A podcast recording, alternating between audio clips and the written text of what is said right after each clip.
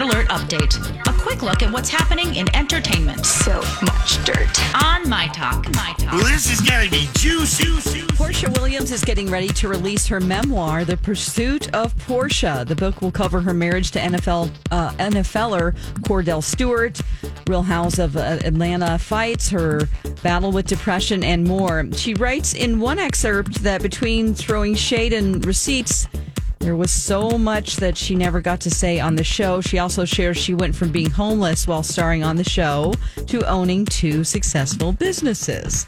Elton John has postponed, postponed his Yellow Brick Road tour due to suffering a fall, which will require surgery. The piano man said he fell on a hard surface earlier in the summer, which has left him in pain and with limited mobility.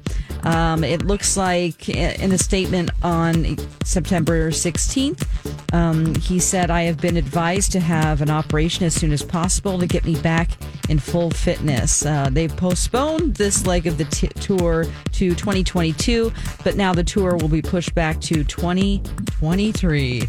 It appears if things are heating up between Channing Tatum and Zoe Kravitz. According to rumors, the couple was showing some major PDA at the Met Gala after party thrown by Alicia Keys.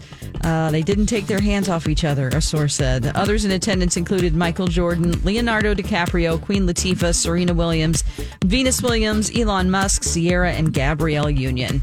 That's the latest dirt. You can find more stories like this at mytalk1071.com or by downloading our app. Okay, appreciate the info. Dirt Alert updates at the top of every hour. Plus, get extended Dirt Alerts at 820, 1220, and 520. Be back in an hour. Okay.